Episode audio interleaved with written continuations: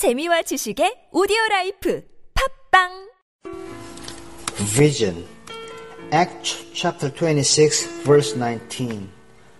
I was not disobedient unto the heavenly vision. If we lose the vision, we alone are responsible. And the way we lose the vision is by spiritual liquids. If we do not learn our belief about God into practical issues, it is all up with the vision God has given. The only way to be obedient to the heavenly vision is to give our utmost for God's highest. And this can only be done by continually and resolutely recalling the vision.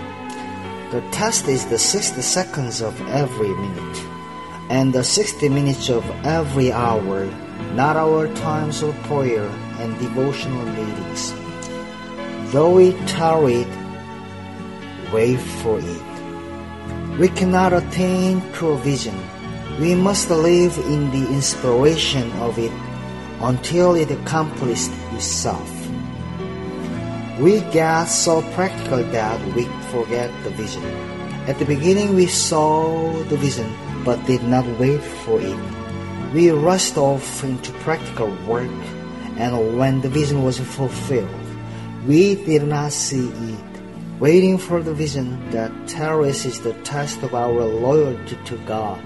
It is at the peril of our soul's welfare that we get caught up in practical work and miss the fulfillment of the vision. Watch God's cyclones. The only way God saw his saints is by his whirlwind. Are you going to prove an empty pot?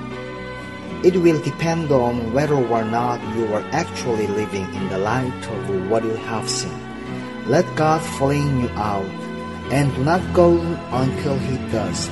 If you select your own spot, you will prove an empty pot. If God sows you, you will bring forth fruit. It is essential to practice the work of the faith in the light of the vision.